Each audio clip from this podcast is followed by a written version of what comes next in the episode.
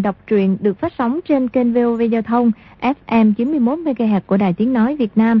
Thưa các bạn, trong chương trình đọc truyện đêm qua, chúng ta đã theo dõi phần chính bộ truyện Lộc Đỉnh Ký của nhà văn Kim Dung. Được biết, sách ngạch đồ muốn lấy lòng Quế Công Công, Hồng thuận lợi cho đường quan lộ sau này, cho nên khi kiểm kê phủ ngao bái, y nói hết lời để Quế Công Công nhận các bảo vật, một thanh trủy thủ cực quý, một tấm bối tâm để mặc trong người và cùng kết nghĩa huynh đệ với Vi Tiểu Bảo. Về đến Thường Thiện Phòng, Hải Lão Công hỏi việc làm trong ngày, Vi Tiểu Bảo thuật lại việc tịch thu tài sản ở phủ ngao bái. Còn thanh trụy thủ, tấm bối tâm và chuyện chia bớt vàng bạc với sách ngạch đồ thì không hề nhắc tới. Sau cùng là việc Thái Hậu sai mang hai bộ chương kinh về giao cho bà ta và Hoàng thượng. Lão ta tỏ ra rất quan tâm về vấn đề này. Hôm ấy, Hải Lão Công hé lộ việc lão ta đã biết sớm lai lịch của Vi Tiểu Bảo, vì cậu ta ra tay giết Tiểu Quế Tử và cả việc Vi Tiểu Bảo đã gia hại làm cho lão bị mù mắt. Do đó mỗi ngày lão cứ trộn một ít thuốc độc vào tô canh cho Vi Tiểu Bảo ăn vào. Muốn có thuốc giải, lão yêu cầu cậu ta phải tiếp tục làm theo ý của lão. Vi Tiểu Bảo lẳng lặng rút chủy thủ từ từ dơ lên, dùng hết sức đâm vào tâm khẩu của Hải Công Công. Nào ngờ lão ta minh mẫn vô cùng, nghe làn khí lạnh xông đến mặt, tức thì tung ra một chưởng, đẩy Vi Tiểu Bảo bay thẳng ra vườn hoa, lăn xuống dốc đồi. Cậu ta gượng dậy đi đến cung Từ Ninh và gặp cung nữ Nhụy Sơ ở vườn hoa. Hải Lỗ Công băng bó vết thương xong, đến thẳng cung Từ Ninh, y bất ngờ chụp cổ Nhụy Sơ, yêu cầu cô ta dắt vào tẩm cung để gặp Thái Hậu. Cuộc đụng độ giữa Hải Đại Phú và Thái Hậu diễn ra như thế nào? Mời quý vị và các bạn theo dõi tiếp phần đọc truyện sau đây nhé.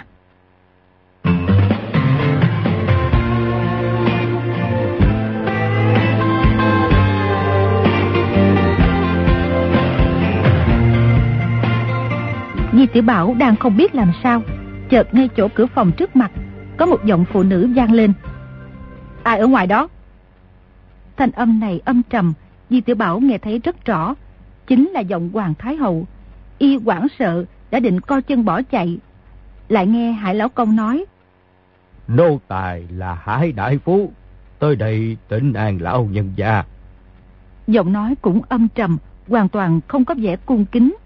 Di Tiểu Bảo rất ngạc nhiên. Lão rùa đen là cái gì mà dám lại vô lễ với Thái Hậu vậy ta? À, lão rùa đen ăn nói không lấy lòng người ta. Có quá nữa là trước nay Thái Hậu rất là ghét đi. Sao mình không thừa cơ phá quấy một phen? Mà nói lại, có muốn trốn cũng trốn không được. Làm thế tuy mạo hiểm, nhưng lại nghĩ mình vừa lập được công lớn. Hoàng thượng và Thái Hậu rất ưa thích.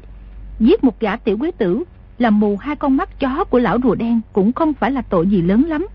Nếu quả đến lúc khẩn cấp, còn có thể nhờ huynh đệ sách ngạch đồ ra mặt xin cho. Nếu mình dỗ đích một cái đi thẳng, thì chuyện gì cũng để lão rùa đen nói. Mình đã bỏ trốn thì tự nhiên là có tật giật mình. vốn không có tội mà lại thành có tội, lại nghĩ. Nếu thấy hậu hỏi mình tại sao lại giết tiểu quế tử, mình sẽ nói à, à sẽ nói sẽ nói ờ mình sẽ nói là tiểu quế tử và lão rùa đen nói xấu hoàng thái hậu và hoàng thượng, nói rất nhiều lời khó nghe. Mình quả thực tức giận nhìn không được, vì thấy một đau giết chết tiểu quế tử, lại thừa cơ làm mù hai mắt lão rùa đen. Còn như nói xấu những gì thì cứ bị đặt bừa phen. Nếu so tài đánh nhau thì mình đánh không lại lão rùa đen là chắc rồi. Chứ nếu so tài bịa đặt khoác lác thì lão rùa đen làm sao là đối thủ của lão tử được. nghĩ tới chỗ đắc ý, lập tức can đảm hẳn lên, không nghĩ tới chuyện trốn nữa. Y sợ nhất là hải lão công biện bác không được, sẽ sớm lên một chưởng đập chết mình. Nếu thế quả là chết đất quan uổng. Vì thế lúc nào tranh cãi trước mặt Thái Hậu thì phải đứng ở một chỗ an toàn, để lão rùa đen bắt không được, đánh không được. Chỉ nghe Thái Hậu nói, Người muốn thỉnh an, tại sao ba ngày không tới, mà nửa đêm khuya khoác tới đây, còn ra thể thống gì? Đô tài có chuyện cơ mật đại sự, buộc bẩm với Thái Hậu. Ban ngày có nhiều người, để người ta kê được thì rất bất tiện. Đó, đã tới rồi, tới rồi, tới rồi. Lão rùa đen tố cáo rồi. Cứ để y nói trước, y nói được quá nữa, mình sẽ chen vào cũng chưa muộn. À, bây giờ mình mình mình núp ở đâu là tốt bây giờ? Y đưa mắt nhìn địa thế chung quanh, chọn được một chỗ, từng bước từng bước mò tới phía sau hòn giả sơn bên cạnh ao cát vàng, nghĩ thầm. Lão ruột đen, nếu sớm tới đánh mình thì âm một tiếng, thế nào cũng rơi xuống ao cá. Mình sẽ lập tức chạy vào phòng Thái Hậu. Lão ruột đen cho dù gan to bằng trời cũng không dám đuổi vào phòng Thái Hậu đánh người. Chỉ nghe Thái hậu hừ một tiếng nói. Hừm, có chuyện cơ mật đại sự gì, người cứ nói ra đi. Bên cạnh Thái hậu không còn ai chứ. Lời của lão nô tài quá thật rất bí mật. Ngươi có muốn vào lục soát không? Ngươi võ công cao cường, bên cạnh ta có người hay không? Chẳng lẽ cũng không nghe thấy sao? Nô tài không dám bước vào cung của Thái hậu. Có thể là vì Thái hậu giờ giá ra ngoài được không? Nô tài có chuyện muốn bẩm. Hừm, ngươi càng ngày càng to gan. Cậy vào ai mà liếu láo như vậy? Dám lớn mật như vậy? Di tiểu Bảo nghe tới chỗ ấy, trong lòng cả mừng, chửi thầm. Cái lão rùa đen, cứ càng lúc càng lớn mật, cậy vào ai mà dám ngông cuồng như vậy? Đồ tài không dám. Hừm, ngươi, ngươi vốn không coi ta ra gì. Đêm này chợt mò tới, không biết là dở trò ma gì nữa. Di tiểu Bảo càng vui vẻ, nhịn không được, muốn cao giọng chửi Hải Lão Công giúp Thái Hậu vài câu, nghĩ thầm. Lão rùa đen ơi là lão rùa đen, cái tố cáo còn chưa xong thì đã đạp phải đinh rồi. Bị lạnh nhạt rồi. hè Xem ra không cần lão tử đích thân xuất mã. Chỉ một mình Thái Hậu cũng đã cho ngươi một trận chửi mắng tàn tệ rồi. Thái Hậu đã không muốn biết tin tức của người kia cũng không hề gì. Nô tài cao lui. ở ở ở đi đi, đi đi, đi đi. Đi đi, đi, đi rất quan quá. Mau biến đi.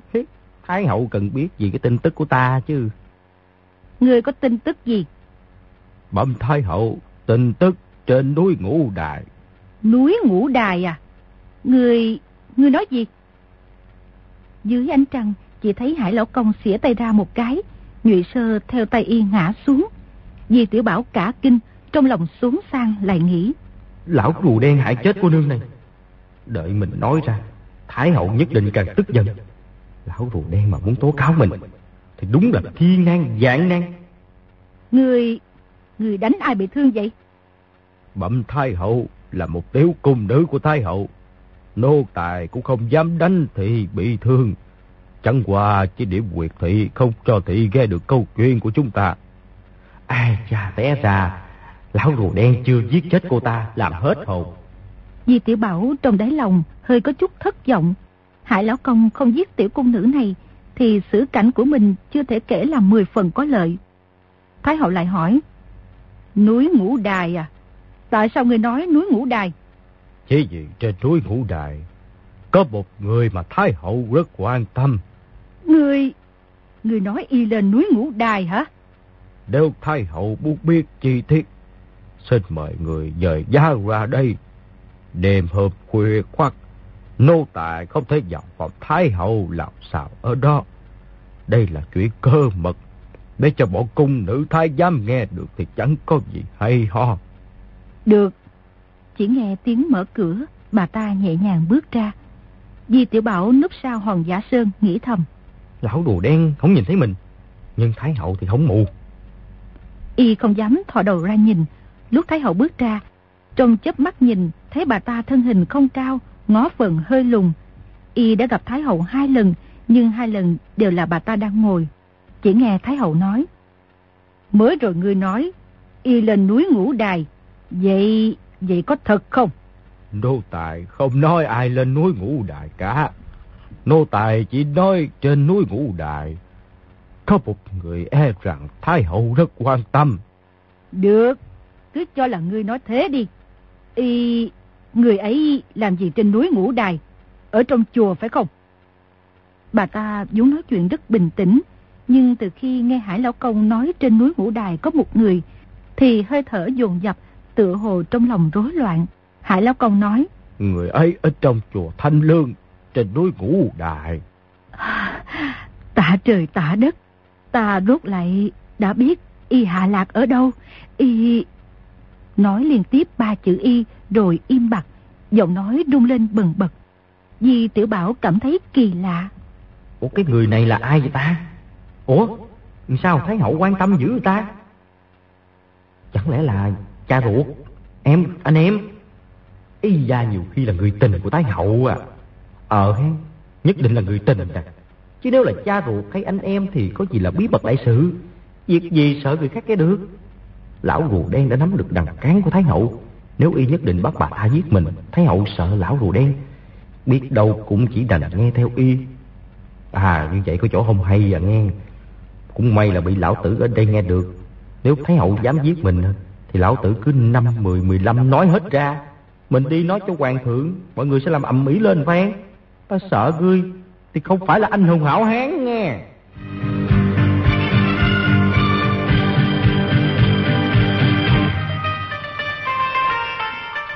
Chỉ nghe Thái Hậu hơi thở gấp rút, qua một lúc lại hỏi. Y, y làm gì trong chùa Thanh Lương? Thái Hậu muốn biết thiệt sao? Cần gì phải hỏi, tự nhiên là ta muốn biết.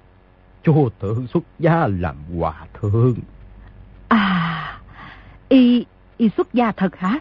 Ngươi, ngươi không lừa ta chứ? Đô tài không dám lừa dối Thái Hậu, cũng không cần lừa dối Thái Hậu. Hừm, y nhẫn tâm như vậy, một lòng một dạ, chỉ chỉ là tưởng niệm con hồ ly kia, dứt bỏ hết quốc gia xã tắc, cơ nghiệp mà tổ tiên đánh nhau trăm trận giành được.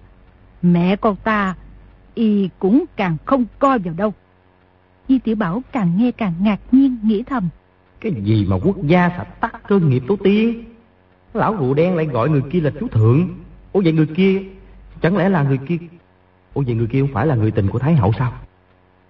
Chúa tự thấy rõ thế tình, dĩ nhiên là đã đại ngộ. Giang Sơn buông dẫm tình cảm nhi nữ, chú thượng nói đều đã như mây nổi bay qua mắt, không vấn dương gì cả. Tại sao y sớm hơn không xuất gia, muộn hơn không xuất gia? Mà đúng lúc con hồ ly kia chết thì lại xuất gia. Quốc gia triều đình, tổ tiên vợ con, tất cả đối với y cũng không bằng một sợi lông của con hồ ly kia. Ta, ta sớm biết, y là vì con hồ ly kia mới đột nhiên bỏ đi. Hừ, y đã đi rồi, cần gì phải sai người tới đây báo tin cho ta. Bà ta càng nói càng tức giận, âm thanh trích lên, dần dần to tiếng. Di Tiểu Bảo vô cùng sợ sệt, thấp thoáng hiểu rằng người và chuyện mà họ nói tới quả thực không phải tầm thường. Hải Lộc Công nói, Chúa thượng ngàn lần đinh ninh dặn dò, nói nô tài vụ thế nào cũng không được tiết lộ phong thanh, ngàn gian lần không được để Thái Hậu và Hoàng thượng biết. Chúa thượng còn nói, Hoàng thượng lên ngôi, thiên hạ thái bình, muốn bế vô sự thì người cũng yên tâm rồi. Vậy tại sao ngươi lại tới nói với ta? Ta vốn không muốn biết, cũng không cần biết. Trong lòng y chỉ có con hồ ly kia thôi. Con y lên ngôi hay không lên ngôi, thiên hạ thái bình hay không thái bình, thì cần gì y yên tâm hay không yên tâm. Di Tiểu Bảo nghe tới chỗ ấy vô cùng ngạc nhiên. Chẳng lẽ họ nói tới cha hoàng đế sao? Cha tiểu hoàng đế là hoàng đế thuận trị, vốn đã một mạng ô hô rồi. Tiểu hoàng đế mới làm được hoàng đế. Ở chẳng lẽ tiểu hoàng đế còn có một người cha khác sao? Y về việc trong triều trong cung vốn biết rất ít. Ngoài việc biết cha của tiểu hoàng đế là hoàng đế thuận trị thì không biết chuyện gì khác. Cho dù Thái Hậu và Hải Lão Công nói rõ hơn gấp 10 lần, y cũng không đoán được sự thật bên trong. Hải Lão Công nói. Chúa thượng đã xuất gia, lẽ ra nô tài không phải xuất gia ở chùa Thanh Lương để hầu hạ chúa thượng. Nhưng chúa thượng sai bảo, người còn có một chuyện chưa yên tâm, nên sai nô tài về kinh tra xét. Là việc gì? Chúa thượng nói, tuy Đổng Ngạc Phi... Trước mặt ta không được nói tới tên con hồ ly ấy. Té ra, con hồ ly tinh kia tên Đổng Nhạc Phi, ha, là một phi tử trong cung. Người tình của Thái Hậu chỉ yêu con hồ ly kia thôi. Không yêu Thái Hậu, vì thế Thái Hậu uống giấm chua. Thế. Dạ Thái Hậu, bẩm Thái Hậu không cho nói thì nô tài không nói. Y nói con hồ ly kia thế nào? Nô tài không biết Thái Hậu nói tới ai. Chúa thượng trước đây không hề nói tới ba chữ con hồ ly. Y tự nhiên là không nói tới ba chữ đó. Nhưng ở trong lòng Y thì là đoan kính hoàng hậu. Sau khi con hồ ly đó chết, Y truy phong thị làm hoàng hậu. Bọn nô tài nịnh hót lại dân thụy hiểu là hiếu khang trang hòa chí đức tuyên nhân ôn huệ hoàng hậu gì đó. Cái danh hiệu ấy không có hai chữ thiên thánh. Y là nổi giận, lại gọi bọn học sĩ nô tài Hồ Triệu Long, Dương Hy soạn quyển đoan kính hậu ngữ lục gì đó, ban hành ra khắp thiên hạ. Thật không biết xấu hổ. Bậc Thái Hậu, Thái Hậu nói rất đúng. Sau khi đoàn kính phi quy thiên, nô tài vốn phải gọi bà là đoan kính hoàng hậu rồi. Quyển đoan kính hậu ngữ lục ấy nô tài thường mang liền bên người một quyển. Thái hậu đây có muốn xem không? Ngươi! Ngươi! Bước lên một bước, thở hổn hển, đột nhiên tự hồ hiểu ra chuyện gì, cười ha hả một tiếng nói. Lúc ấy bọn su diêm phụ nhiệt trong thiên hạ, người nào cũng đọc quyển đoan kính hậu ngữ lục. Hai gã nô tài họ hồ, họ dương bịa đặt bừa bãi, lại trở thành thiên kinh địa nghĩa, còn quan trọng hơn cả sách luận ngữ mạnh tử. Nhưng hiện nay thì sao? Ngoài một quyển bên người ngươi, vài quyển bên người chúa thượng ngươi, thì ở đâu có được quyển ngữ lục đầy lời lẽ ma quái đó. Thái hậu ban chỉ đốt quyển đoàn kinh hậu ngữ lục, thì ai dám cất giữ nữa. Còn như bên người chúa thượng cho dù không có quyển nào, nhưng năm xưa đoan kính hoàng hậu nói câu nào chữ nào thì người vẫn ghi nhớ trong lòng. Còn hơn cả một quyển ngữ lục trong người nữa. Y, y sai ngươi về Bắc Kinh làm chuyện gì? Chúa thượng dốt sai tra xét hai việc. Nhưng nô tài tra xét xong, phát giác ra hai việc ấy vốn chỉ là một việc. Cái gì mà hai việc một việc? Việc thứ nhất là phải tra xét tại sao dinh thân dương bị chết. Ngươi, ngươi nói là con trai của con hồ ly kia à? Đâu tại là nói hoàng tử mà đoan kính hoàng hậu sinh, tức dinh thân dương hòa thạc. Đứa nhỏ sinh ra được bốn tháng, không nuôi được thì có gì là lạ. Nhưng chúa thượng đôi lúc ấy dinh thân dương đột nhiên mất bệnh cấp tính, gọi ngự y tới xem mạch, nói là túc dương minh dị kinh, túc thiếu âm tâm kinh, túc thai âm tỳ kinh của dinh thân dương đều bị đứt, tạng phủ vỡ nát, chết rất kỳ lạ. Hừm, gã người y đó bản lĩnh giỏi như vậy hả? Có quá nữa là người nói thôi. Đoàn kính hoàng hậu qua đời, mọi người đều nói là bà đau lòng chuyện dinh thân dương chết. Nhưng tra cứu sự thật lại không phải vậy. Bà bị người ta dùng độc thủ đánh đứt hai mạch âm duy, dương kiều mà chết.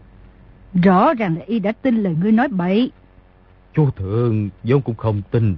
Về sau đô tài bèn thứ cho người xem.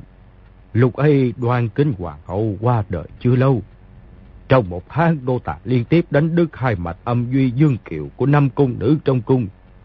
Năm cung nữ ấy lúc chết thì triệu chứng gian vẻ giống hệt như đoan kính hoàng hậu lúc lâm chung. Nếu chỉ là một cung nữ thì còn nói là bịa đặt. Nhưng năm cung nữ đều như vậy thì chú thượng phải tin. Không ngờ giật gì nữa. Hả, hay thật. Trong cung chúng ta lại có loại cao thủ như ngươi. Đa tạ thái hậu khen ngợi. Thủ pháp của đô tài khác hẳn thủ pháp của hùng thủ. Có điều đạo lý cũng là một thôi.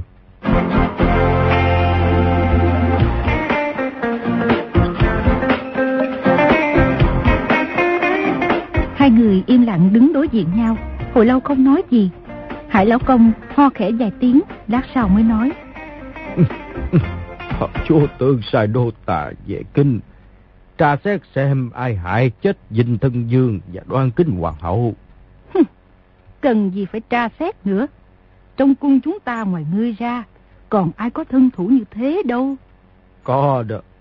Đoan kính hoàng hậu đối xử với nô tài rất tốt. Nô tài chỉ mong bà đa phúc đa thọ. Nếu sơ biết có người muốn ám toán bà thì nô tài có phải bỏ cái bạn già này cũng quyết bảo vệ bà chu toàn. Người trung thành thật. Y có được kẻ nô tài như ngươi, cũng là phúc khí của Y. Đáng tiếc. Đáng tiếc nô tài lại quá vô dụng, không bảo vệ được đoan kính hoàng hậu. Y sáng lạy Phật, chiều tụng kinh phù hộ cho đoan kính hoàng hậu của Y dưới 18 tầng địa ngục, sớm được siêu sinh, lên được thế giới Tây Phương cực lạc thì cũng được rồi. Trong ngữ khí đầy ý hỷ tai lạc họa, Hải Lão Công nói, Lại Phật niệm kinh chưa chắc có ích gì. Có điều có câu, làm thiên làm ác đều có báo ứng. Rốt lại rất đúng. Nếu chưa báo ứng, vì chưa đến lúc. Phải bấm thai hậu, chú thượng sai nô tài tra xét hai việc đó. Nô tài đã tra xét ra được hai việc là một việc. Không ngờ trong lúc vô tình lại tra xét ra hai việc khác. Người tra xét ra nhiều việc thật đó. Lại là việc gì? Việc thứ nhất có liên quan tới Trinh Phi. Em gái của Hồ Ly là Tiểu Hồ Ly. Người nhắc tới thị làm gì? Lúc chú thượng rời cung, để thư lại nói là vĩnh viễn không trở về. Thái Hoàng Thái Hậu và Thái Hậu, hai vị biết được chủ ý của chú thượng. Nói trong nước không thể một ngày không có vua, mà tuyên cáo cho thiên hạ là chúa thượng đã ban hạ Trên đời hiện nay chỉ có sáu người biết được điều bí mật lớn này. Đó là hai vị thánh hậu, chúa thượng, Ngọc Lâm Đại Sư xuống tốc cho chúa thượng, và hai tên đô tài hầu hạ chúa thượng. Trong hai tên lô tài ấy thì một là tổng quản thị vệ hách bà sát. Lúc ấy thì chúa thượng xuất gia trên núi ngũ đại.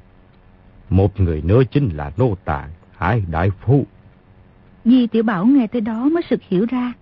Tế ra chữ Y mà Thái Hậu nói và chữ Chúa Thượng mà Hải Đại Phú nói là chỉ Hoàng đế thuận trị. Thiên hạ đều nói Y đã băng hà, nhưng thật ra là vì Ái Phi đã chết, trong lòng đau xót nên lên chùa Thanh Lương núi Ngũ Đài làm hòa thượng. Sở dĩ bà Phi kia chết, theo như lời lẽ của Hải Lão Công, thì dường như là do Thái Hậu sai cao thủ võ công hại chết. Y không kìm được đắc ý nghĩ thầm. Lão rùa đen nói bí mật lớn này trên đời chỉ có 6 người biết. Ha, đâu ngờ lại có thêm Di Tiểu Bảo mình. Thiên hạ có 7 người biết rồi nghe. Nhưng đắc ý không được bao lâu, lại cảm thấy sợ hãi.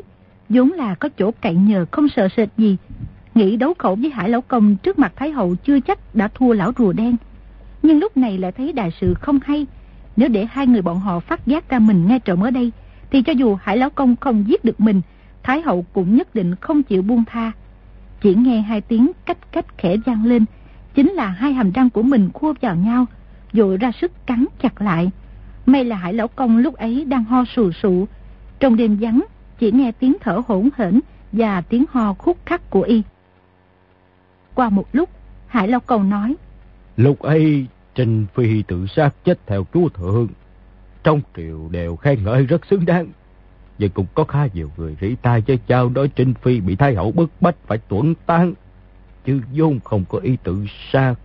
Đó là bọn nghịch thần vô quân vô thượng. Sớm muộn gì cũng không tha được cho chúng. Có điều lời của họ cũng không phải sai hết. Trinh Phi hoàn toàn không phải cam tâm tình nguyện tự sát. Ngươi cũng nói Trinh Phi là bị ta bức bách giết chết à? Chữ bức bách ấy nên bỏ bớt đi thưa Thái Hậu. Ngươi nói gì? Trinh Phi là bị người ta giết chết, chứ không phải bị bức bách, phải tự sát. Nô tài từng hỏi kỹ người châu cất Trinh Phi, biết được lúc liệm xác Trinh Phi, sư cốt toàn thân gãy dụng, ngay cả xương đầu cũng đát dụng.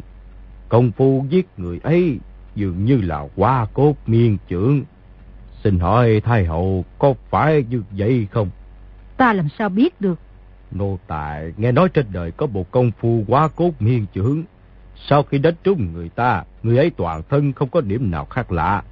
Nhưng qua một năm sáu tháng, sự cốt trong cơ thể sẽ dần dần gãy dụng ra. Nhưng người ra tay giết chết Trinh Phi rõ ràng còn chưa luyện đủ hỏa hậu. Người lấy xác Trinh Phi lúc đầu cũng không thấy có gì đặc biệt. Đến chiều tối lúc nhập liệm chật thi thể trở nên như không có xương cốt gì, toàn thân mềm nhúng. Thì quảng sợ, chỉ cho là quỷ nhập trạng. Lúc ấy không dám nói câu nào. Nô tài hết sức dọa dẫm dụ dỗ, dùng không ít khổ hình tra tấn thì mới chịu nói thật chân tướng. Thái hậu, theo thách đoán của người, công lực quá cốt miên trưởng ấy đánh trúng người ta rồi. Hai ba ngày sau sư cốt đã gãy dụng, e chưa thể coi làm mười phần thâm hậu, có đúng không? Tuy không thể kể là thâm hậu tuyệt đỉnh, nhưng cũng đã hữu dụng rồi. Tự nhiên là hữu dụng. Tự nhiên là hữu dụng. Giết chính phi rồi. Còn giết thêm hiếu khang hoàng hậu nữa. Lão hoàng đế kia vì hoàng hậu thiệt nghe. Lại còn một bà hiếu khang hoàng hậu nữa chứ. Hoàng hậu của y chứ sợ còn nhiều hơn các cô nương trong lễ xuất diện chỗ mình nữa kìa. Ngươi, ngươi lại nói tới hiếu khang hoàng hậu để làm gì? Di tiểu Bảo không biết hiếu khang hoàng hậu là mẹ ruột khang hy nhưng nghe thấy giọng nói của Hoàng Thái Hậu thay đổi hẳn, chỉ cảm thấy rất kinh ngạc, không hiểu nguyên do. Chỉ nghe Hải Lão Công nói. Người tấn liệm hiếu khang hoàng hậu cũng chính là người tấn liệm đống ngạc phi. Gã đáng chết ấy lại ăn nói bậy bạ những gì? Người ấy bị đặt chuyện trong cung, thật đáng tội tru di cả họ. Nếu Hoàng Thái Hậu muốn giết y thì bây giờ đã buồn rồi. Người giết y rồi hả? Không phải. Hơn hai năm trước, nô tài đã bảo y tới chùa Thanh Lương núi Ngũ Đại bấm hết những chuyện ấy với chúa thượng. Sau đó bảo y trốn ra nơi xa xôi, thay tên đổi họ, để tránh cái quả sát thân. Người, người thủ đoạn rất tàn độc. Thủ đoạn tàn độc, còn có người kia, nô tài tử than là không bằng. Người đang đêm tới gặp ta là có dụng ý gì? Nô tài tới thịnh dân thái hậu một việc để dễ bẩm lại với chúa thượng. Đoàn kính hoàng hậu, hiếu khang hoàng hậu, trinh phi, dinh thân dương, bốn người đều chết phi mạng. Chúa thượng cũng vì vậy mà bỏ ngôi xuất gia. Người hạ độc thủ là một vị hảo thủ võ công trong cung. Nô tài liều chết tới thịnh dân thái hậu vị cao thủ võ công ấy là ai? Nô tài đã già, dạ, hai mắt thiệt mù, lại mắc bệnh không chữa được. Cũng như đèn tàn trước gió. Nhưng nếu cậu trà xét được việc này thì không khỏi chết không nhắm mắt. Hai mắt ngươi đã mù rồi, có nhắm mắt hay không cũng không quan hệ gì. Tuy đô tài mù mắt, nhưng trong lòng sáng lắm. Ngươi trong lòng đã sáng thì cần gì phải hỏi ta. Cứ hỏi cho thật rõ ràng, để khỏi làm người tốt bị quan uống. Trong vài tháng này, nô tài dụng tâm tra xét, muốn biết vị cao thủ ẩn nấp trong cung ấy là ai. vốn là rất khó tra xét cho ra. Nhưng cơ duyên xảo hợp, lúc vô ý lại biết hoàng thượng biết võ công. hoàng thượng biết võ công thì sao? Chẳng lẽ là y hại chết mẹ ruột à? Tội lỗi, tội lỗi. Loại chuyện ngộ nghịch ấy thì không được nói tới. Nếu đồ tài mà nói thì chết đi vào, phải ngục rút lưới. Chỉ cần nghĩ tới một lần thì chết đi cũng phải vào ngục rửa não để chịu tội. Bên cạnh đô tài có một tiểu thái giám tên tiểu quê tử. Ai ai ai, lão rùa đen nó tới mình kìa. Y võ hơn hoàng thượng một hai tuổi, hoàng thượng rất thích y. Ngày nào cũng tỉ võ đấu vật luyện tập võ nghệ với y. Công phu của tiểu quê tử là nô tài dạy cho. Tuy không thể nói là gió gian gì. Nhưng một đứa nhỏ bấy nhiêu tuổi mà được như vậy cũng không phải dễ. Di tiểu Bảo nghe y tán chương mình, bất giác vô cùng đắc ý. Thái hậu nói, thầy hay ắt dạy được trò giỏi. Dưới trướng tướng mạnh không có quân hèn. Đà tả kim khổ của Thái hậu. Nhật tiểu quế tử qua chiều với hoàng thương 10 lần thì có tới 8-9 lần thua. Bất kể đô tài dạy y võ công gì, công phu của hoàng thương cũng cao hơn y một bậc. Xem ra sư phụ dạy võ công cho hoàng thương còn cao cường hơn nô tài rất nhiều. Nô tài nghĩ đi nghĩ lại, cao thủ võ học trong cung cũng chỉ có một vị đại hành gia này thôi. Chỉ cần tìm được vị đại hành gia này thì cũng không khó điều tra ra hung thủ hại chết hai vị hoàng hậu, một vị hoàng phi, một vị hoàng tử. Té ra là vậy. Ngươi quanh co nãy giờ là muốn nói chuyện đó với ta. Thái hậu đôi, thầy hạ hay, ắt dài được trò giỏi. Câu ấy nói ngược lại cũng đúng, là trò giỏi ắt có thầy hay. Hoàng thượng biết bác quái dù lòng trưởng tam tam sau từ chiều. Thì người dạy chữ pháp ấy có quá nữa là biết sử dụng hoa cốt miền trưởng. Ngươi tìm ra vị cao thủ võ công đó chưa? Bẩm thái hậu đã tìm ra rồi.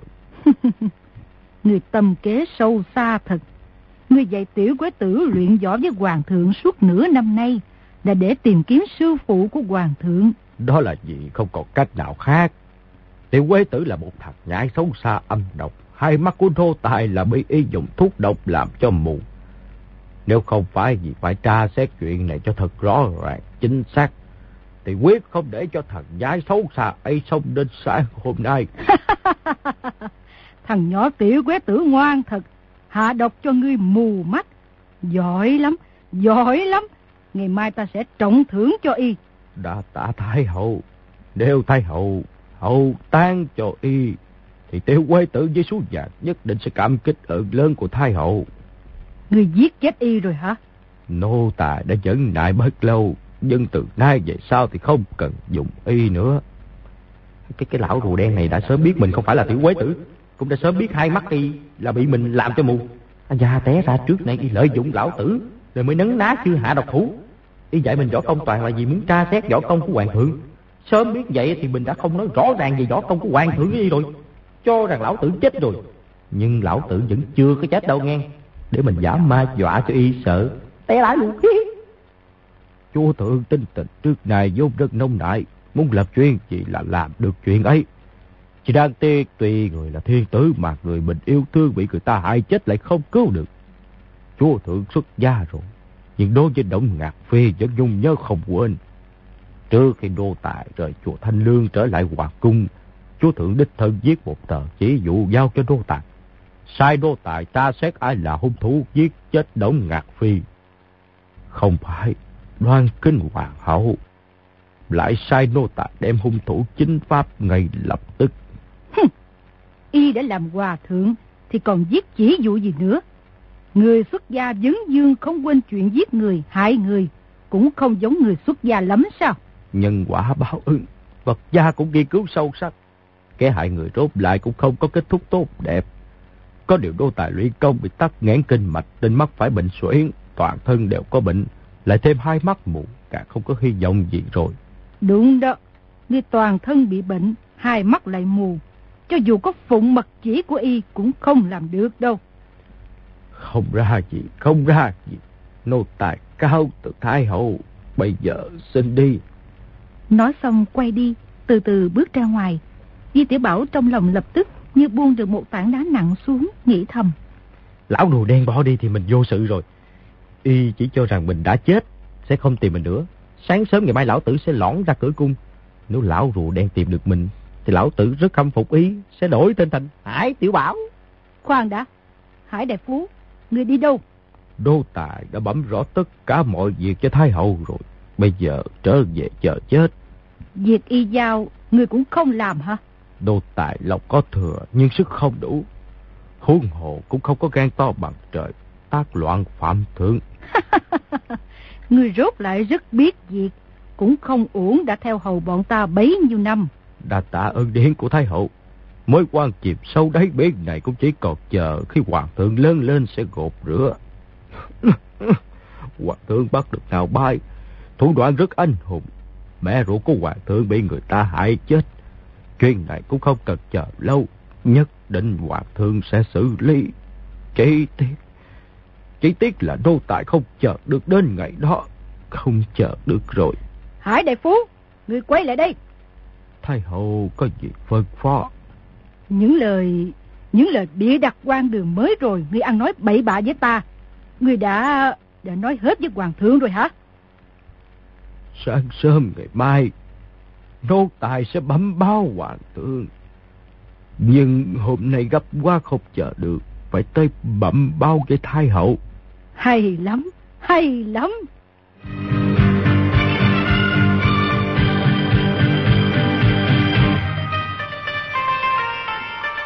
Đột nhiên, một luồng kình phong rít lên, tiếp đó bùng bùng hai tiếng gian dội. Di tiểu Bảo giật nảy mình, nhìn không được, thò đầu ra nhìn, chỉ thấy Thái Hậu đang xoay vòng quanh người Hải Lão Công, thần pháp cực kỳ mau lẹ, hết chưởng này tới chưởng khác đánh vào y. Hải Lão Công vẫn đứng yên, dùng chưởng đón đỡ, Di tiểu Bảo lại càng hoảng sợ. Tại sao Thái Hậu lại đánh nhau với lão rùa đen? À, thì ra Thái Hậu cũng biết võ công. Thái hậu mỗi chưởng đánh ra đều có tiếng gió rít lên, đủ thấy kình lực trên chưởng vô cùng lợi hại. Hải lão công hai chân không động, dung chưởng đón đỡ, chưởng lực đánh ra không tiếng không tâm. Giao đấu hồi lâu, Thái hậu thủy chung không làm gì được y. Đột nhiên Thái hậu thân hình nhảy giọt lên, song chưởng trên không đập xuống. Hải lão công chưởng trái lật lại đánh thẳng lên trên, chưởng phải vỗ vào bụng Thái hậu. Chát một tiếng, chưởng lực chạm nhau, Thái hậu bị hất bay thẳng ra ngoài. Hải lão công loạn choạng một cái, thân hình chúi lên mấy bước, rốt lại chụp được cái cọc đứng lên. Thái hậu dằn giọng quát. Nô tài giỏi lắm. Ngươi, ngươi giả thần giả ma, vậy cho tiểu quế tử võ công phải, phải thiếu lâm. Té ra ngươi là người phái không động. Không dám, mọi người cũng như giao thôi. Thái hậu dạy võ công phải võ đàn cho hoàng thượng. Muốn dụ nô tài mắc câu. Điều đó có điều công phu quá cốt miên trưởng là của linh xà đảo. Nô tài đã biết từ mấy năm trước rồi. Di Tiểu Bảo hơi ngưng thần, lập tức hiểu rõ, nghĩ thầm. Cái con bà nó, lão rùa đen quả thực, gian quạt nghe. Ý dạy mình đại cầm nã thủ gì gì đó. Đại từ, đại bi, thiên diệp thủ gì đó. Đều là võ công của phái thiếu lâm. Để Thái hậu tưởng y thuộc phái thiếu lâm. Thiệt ra là phái không động. Chỉ tiếc là bắt quá du long trưởng của phái võ đan mà Thái hậu dạy lại không che giấu được lão rùa đen. Té ra võ công của hoàng thượng đều do Thái hậu truyền dạy. Đột nhiên trên lưng y toát mồ hôi lạnh, nghĩ thầm. À cha, không xong rồi. Thái hậu biết sử dụng quá cốt miên trưởng. Chẳng lẽ, chẳng lẽ, chẳng lẽ bốn người kia đều là bị Thái hậu hại sao? Chà, người khác thì cũng thôi. Chứ mẹ ruột của hoàng thượng cũng bị bà ta giết chết. Hải lão công đi nói với hoàng thượng, há lại không phải là một trường đại quả ngập trời sao? Nếu hoàng thượng không giết được thái hậu, thì thái hậu không giết hoàng thượng không xong. Vậy, vậy, vậy làm sao bây giờ? Ý nghĩ duy nhất của y là sải chân bỏ chạy, rời khỏi nơi thị phi này cho nhanh. Sau đó sẽ tới báo cho hoàng đế, bảo y ngàn dạng lần cẩn thận. Nhưng y sợ tới mức hai chân nhũng ra, liều mạng muốn chạy, nhưng hai chân như bị đóng đinh xuống đất, không nhích được nửa phân. Chỉ nghe Thái Hậu nói, Việc đã thế này, chẳng lẽ ngươi còn muốn sống qua đêm nay sao? Thái Hậu, cứ việc gọi thị vệ tới đi. Người tất cả đâu càng tốt. Nô tài lại tiện có thể đem hết sự tình nói cho mọi người nghe. Thế nào cũng có một người đem chân tướng nói tới tài hoàng thượng. Ngươi không được như ý mình tính toán đâu. Giọng nói của bà ta rất chậm chạp, không ngừng điều hòa hơi thở. Hải Lao Công nói. Thái hậu bao trọng thanh thể, đừng để làm tắc nghẽn kinh mạch. Người tốt bụng lắm. Võ công của Hải Lão Công vốn cao hơn Thái hậu, nhưng sau khi hai mắt đã mù lại không phải là địch thủ. Nhưng mấy năm trước, y đã từng điều tra được từ miệng của người liệm sát, biết người giết Đổng Ngạc Phi và Trinh Phi là dùng quá cốt miên trưởng. Đó là công phu âm độc bí truyền độc môn của đảo chủ đảo Linh Xà ngoài biển Liêu Đông. Lúc bấy giờ y không biết hung thủ là ai, bèn lập tức mạo hiểm ngấm ngầm luyện một công phu chuyên đối phó với quá cốt miên trưởng. Tuy thân thể bị trọng thương, nhưng đã luyện được công phu ấy. Về sau Di Tiểu Bảo luyện võ với Khang Hy, Hải Lão Công đoán người dạy võ công cho hoàng đế chính là hung thủ giết chết bọn Đổng Ngạc Phi, Hiếu Khang Hoàng hậu. Sau này ắt có một trường đại chiến. Y biết rõ Di Tiểu Bảo giết chết Tiểu Quế Tử, lại hạ độc làm mù hai mắt mình, lại mạo nhận là Tiểu Quế Tử bầu bạn với mình. Nghĩ thầm thằng nhỏ này còn nhỏ tuổi, vốn không quen biết gì mình. ắt là có người sai tới, nên dùng nhiều cách dụ dỗ lừa gạt. Muốn biết người chủ sử là ai, người chủ sử tự nhiên có quá nữa chính là hung thủ. Nhưng Di Tiểu Bảo vốn không có ai sai sử, hoàn toàn không có gì để tiết lộ. Nếu không thì dù y khôn ngoan gấp 10 lần, nhưng rốt lại tuổi tác còn nhỏ, hiểu biết chưa nhiều, làm sao mà không bị Hải Lão Công tra vấn ra được. Hải Lão Công tra hỏi tuy không có kết quả gì, nhưng nhân đó tương kế tự kế dạy võ công cho y. Những võ công đã dạy lại sơ sót hàng trăm chỗ, để đối phương cho rằng mình là thuộc phái thứ Lâm, võ công cũng chỉ bình thường. Lúc ấy động thủ, Thái Hậu quả nhiên thua to.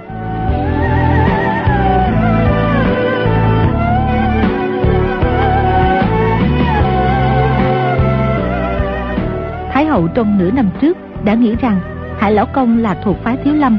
Hải Lão Công thì biết võ công phái võ đan của bà ta chỉ là giả. Hai người mắt thì một sáng một tối, nhưng trong việc phán đoán môn phái võ học của đối phương thì hoàn toàn trái ngược. Hải Lão Công liệu địch rất rõ ràng, còn Thái Hậu ngay từ đầu đã đoán sai. Đó cũng không phải là Thái Hậu kiến thức kém hơn, mà vì Hải Lão Công đã hỏi được chân tướng từ miệng người liệm sát. Còn Thái Hậu thì Thủy chung vẫn bị che lấp.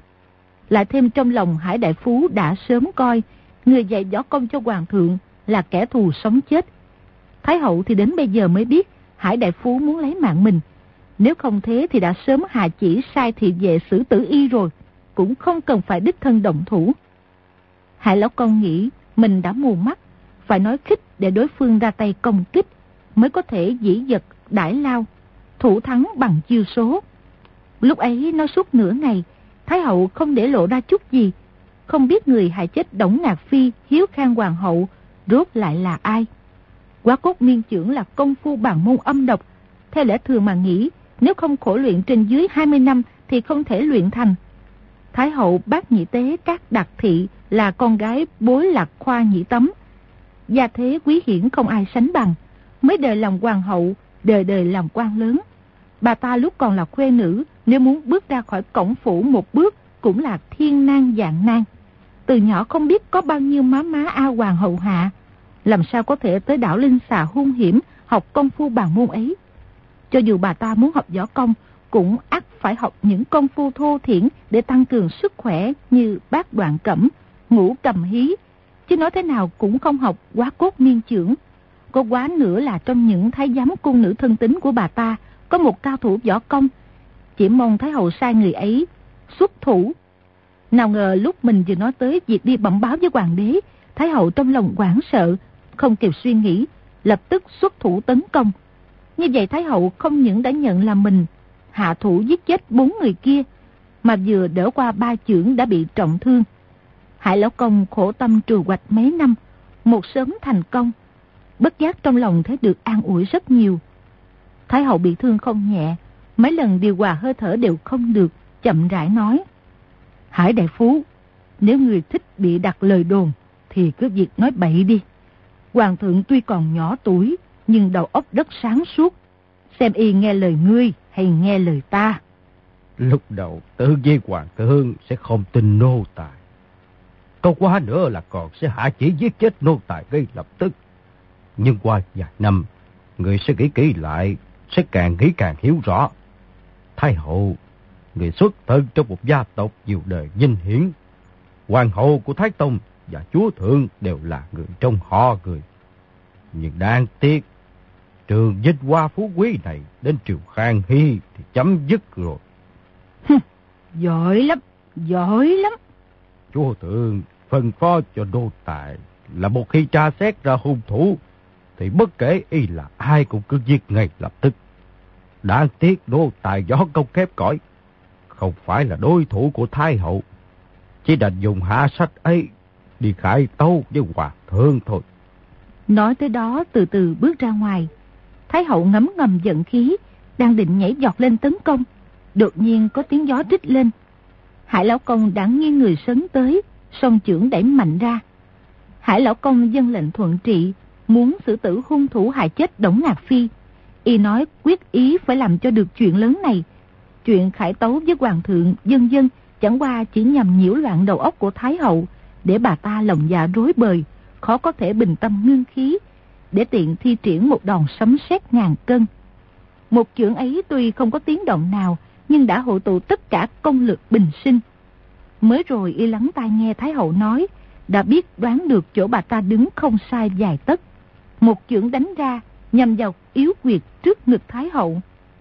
Thái Hậu không ngờ y giọt tới mau lẹ như thế, nghiêng người định tránh, chỉ muốn mau lẹ di động thân hình vài lần. giả thái giám độc ác này bị mù, sẽ không sao biết được mình đang ở đâu. Lúc ấy chỉ cần mình có thể xuất thủ tấn công, thì y ngoài việc dung trưởng đón đỡ, sẽ không có cách nào phản kích. Nào ngờ thân hình vừa di động, trưởng lực của Hải Lão Công đã đánh thẳng vào trung cung.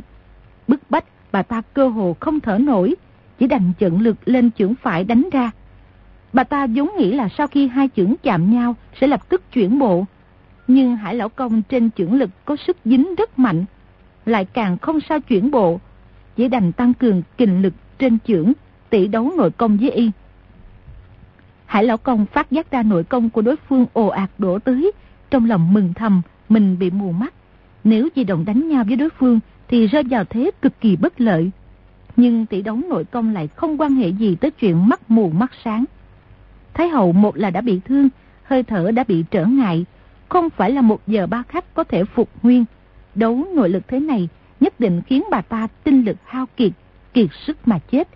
Lúc ấy trưởng trái dùng âm kình, trưởng phải dùng dương kình.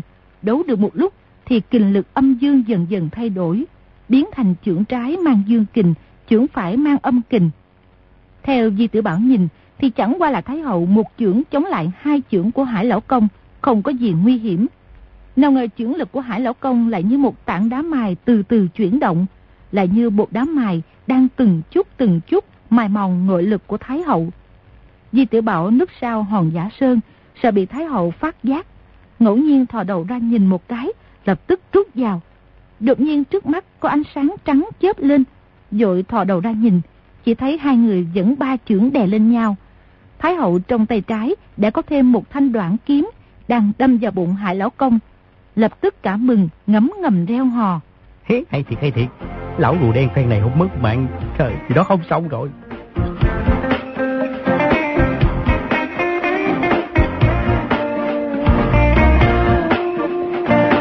Nguyên là Thái hậu phát giác ra chưởng lực của đối phương kỳ quái, tay trái bèn nhẹ nhàng rút trong bọc ra một ngọn nga mi thích bằng gan điểm bạc, chậm rãi đâm tới, mũi nhọn từ từ đâm vào bụng hải lão công. Nhưng ngọn nga mi thích vừa đâm tới, còn cách bụng dưới đối phương khoảng một tấc, lại không đâm tới được nữa.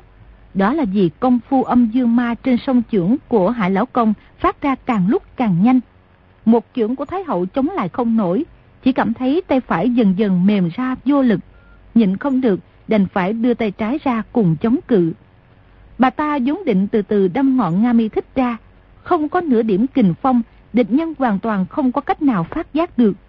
Nhưng lúc ấy kình lực trên chưởng phải đã khó có thể chi trì, cũng không nhìn xem hải lão công có phát giác ra không, dẫn kình lên tay trái, chỉ mong phóng ngọn Nga mi thích tới.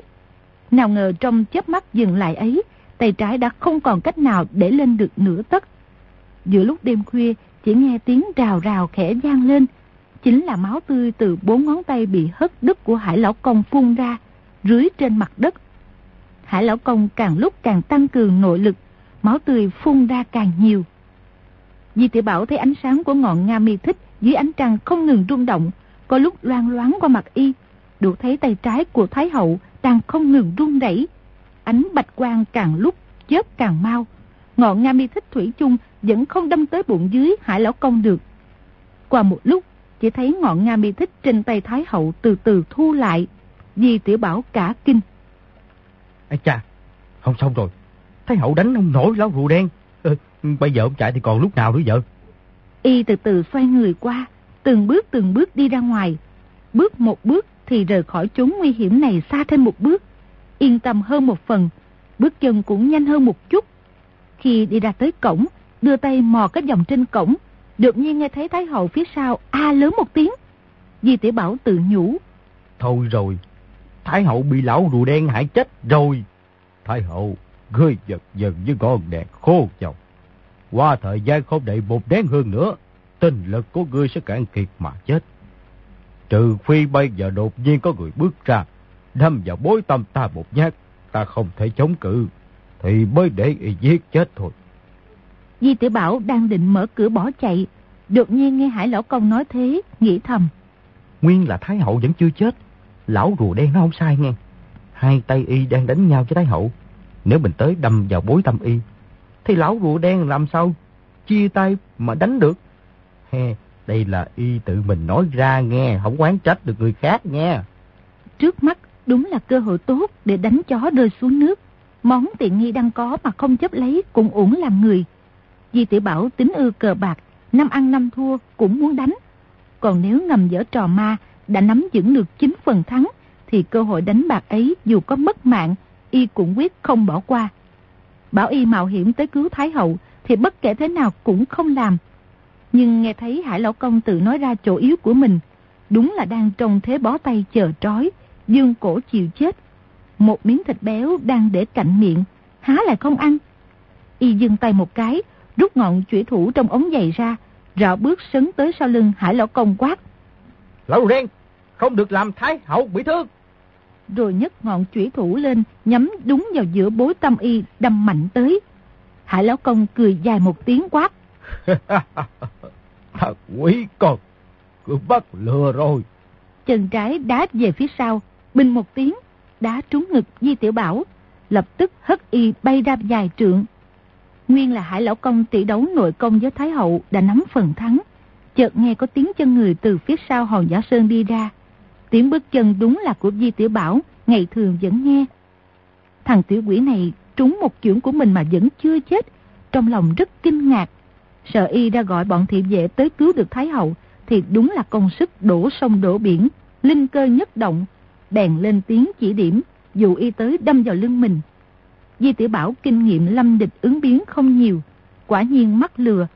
Hải Lão Công một cước ấy đã trúng bụng y. Di Tiểu Bảo đằng dân giá dụ bay lên không, miệng phun máu tươi. Hải Lão Công chân trái đá ngược về phía sau, đã đoán là nhất định Thái Hậu sẽ nhân cơ hội trong chớp mắt kinh lực của mình phát về phía sau ấy. Chưởng trái sẽ đánh vào bụng dưới mình, nên đã trúng Di Tiểu Bảo xong, không nghĩ ngợi gì, chưởng phải lại đẩy ra phía trước, bảo vệ bụng dưới. Đột nhiên, chưởng tâm lạnh buốt. Kế đó, bụng dưới đào nhói lên. Ngọn nga mi thích bằng gan điểm bạc của Thái Hậu đã đâm xuyên qua bàn tay y, cắm luôn vào bụng dưới. Y rốt lại bị thua thiệt ở chỗ không nhìn thấy vật gì.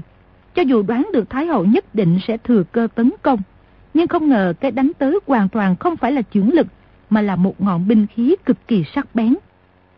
Y bụng dưới bị ngọn Nga mi thích đâm vào, kinh lực trên chưởng trái nhả mạnh ra, hất Thái Hậu lùi lại vài bước. Thái Hậu chân phải chạm đất, lập tức nhảy về phía sau hơn nửa trượng. Chỉ thấy khí quyết trước ngực nhộn nhạo, suýt nữa ngất đi. Sợ hại lão công thừa cơ tấn công, từ từ bước qua vài bước, đứng dựa vào tường. Hải lão công buông tiếng cười dài quát. cười bài lắm, cười bài lắm. Dù dù dù liên tiếp đẩy ra ba chưởng, vừa dung chưởng, thân hình vừa nhảy sổ về phía trước. Thái hậu nhảy tránh qua bên phải, hai chân nhũng ra, ngã lăn xuống đất. Chỉ nghe chát chát một tiếng, một cái giàn hoa đã bị chưởng lực của hải lão công đánh sập một bên. Thái hậu gân mềm sức kiệt, không sao động đậy được nữa. Đang lúc kinh hoàng, chợt thấy hải lão công phục xuống giàn hoa, không động đậy nữa.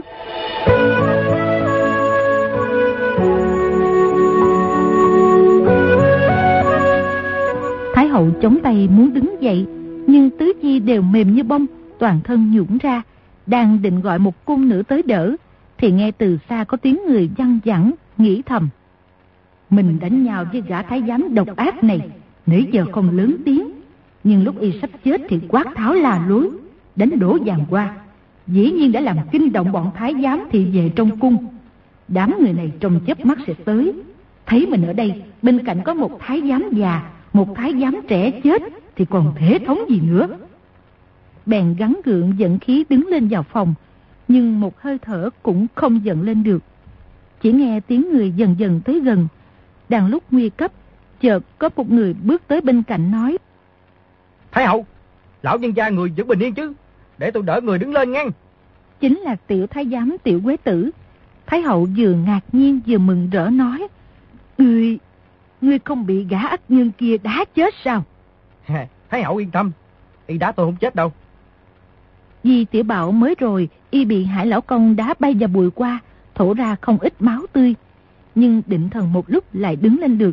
Thấy hải lão công nằm phục xuống giàn qua không động đậy, rồi nép vào sau một bụi cây, nhặt một viên đá dưới đất, ném tới hải lão công. Cạch một tiếng, trúng vào đầu, nhưng hải lão công vẫn không động đậy. Di tiểu bảo cảm mừng. Lão rùa đen chết rồi. Nhưng rốt lại vẫn sợ sệt, không dám bước tới xem. Nhất thời không biết nên chạy ra ngoài hay tới đỡ Thái Hậu. Chợt nghe tiếng người xôn xao, rất nhiều người đang đổ tới. Nếu chạy trốn cũng không thoát, nhất định sẽ bị bắt gặp. Bèn lập tức chạy tới trước mặt Thái Hậu, đưa tay đỡ bà ta đứng lên. Thái Hậu mừng rỡ nói, Hảo hài tử, người mau đỡ ta vào phòng nghỉ ngơi. Dạ. Di tiểu Bảo nửa kéo nửa ôm, loạn choạng đỡ bà ta vào phòng, đặt nằm lên giường. Mình thì hai chân nhũng ra, ngã giật xuống tấm thảm dày dưới đất. Thở dốc một hồi, Thái Hậu nói, Người cứ núp ở đây, khi có người tới không được lên tiếng. Dạ Thái Hậu. Qua một lúc, chỉ nghe bước chân vang lên rầm rập, rất nhiều người chạy tới ngoài phòng, ánh đèn lồng từ ngoài cửa sổ soi vào trong. Có người nói, Nè, có một thái giám chết ở đây. Hả? Là hải lão công có thượng thiện giám. Khải bẩm Thái Hậu, chốt dược xảy ra chuyện, Thái Hậu giảng phúc kỳ ban. Nói như thế là có ý hỏi, Thái Hậu có bình an không? Thái Hậu hỏi, xảy ra chuyện gì?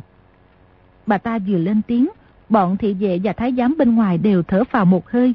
Chỉ cần Thái Hậu yên ổn, thì tuy cung từ ninh có xảy ra chuyện, cũng không mang tội gì quá lớn. Người đứng đầu bọn thị vệ nói, Bẩm Thái Hậu, dường như là đám thái giám đánh nhau, chứ không có chuyện gì. Xin Thái Hậu cứ nghỉ ngơi. Sáng mai bọn đô tài sẽ tra xét rõ ràng tâu lên. Được rồi. Chỉ nghe người đứng đầu bọn thị vệ hạ giọng thì thào sai bọn thủ hạ mang xác hải lão công ra. Có một người hạ giọng nói. Ở đây còn có một xác công nữ nữa. Ê, tiểu công nữ này chưa chết, chỉ bị ngất đi thôi. Mang luôn cả ra ngoài. Đợi cô ta tỉnh lại sẽ tra hỏi nguyên do. Có tiểu cung nữ à? Đưa vào phòng ta đi. Bà ta rất sợ sau khi Nguyễn Sơ tỉnh lại sẽ tiết lộ phong thanh với người ngoài. Bên ngoài có người dân dạ, một thái giám ẩm tiểu cung nữ Nguyễn Sơ vào phòng, nhẹ nhàng đặt xuống đất, dập đầu làm lễ với Thái Hậu, rồi lùi ra.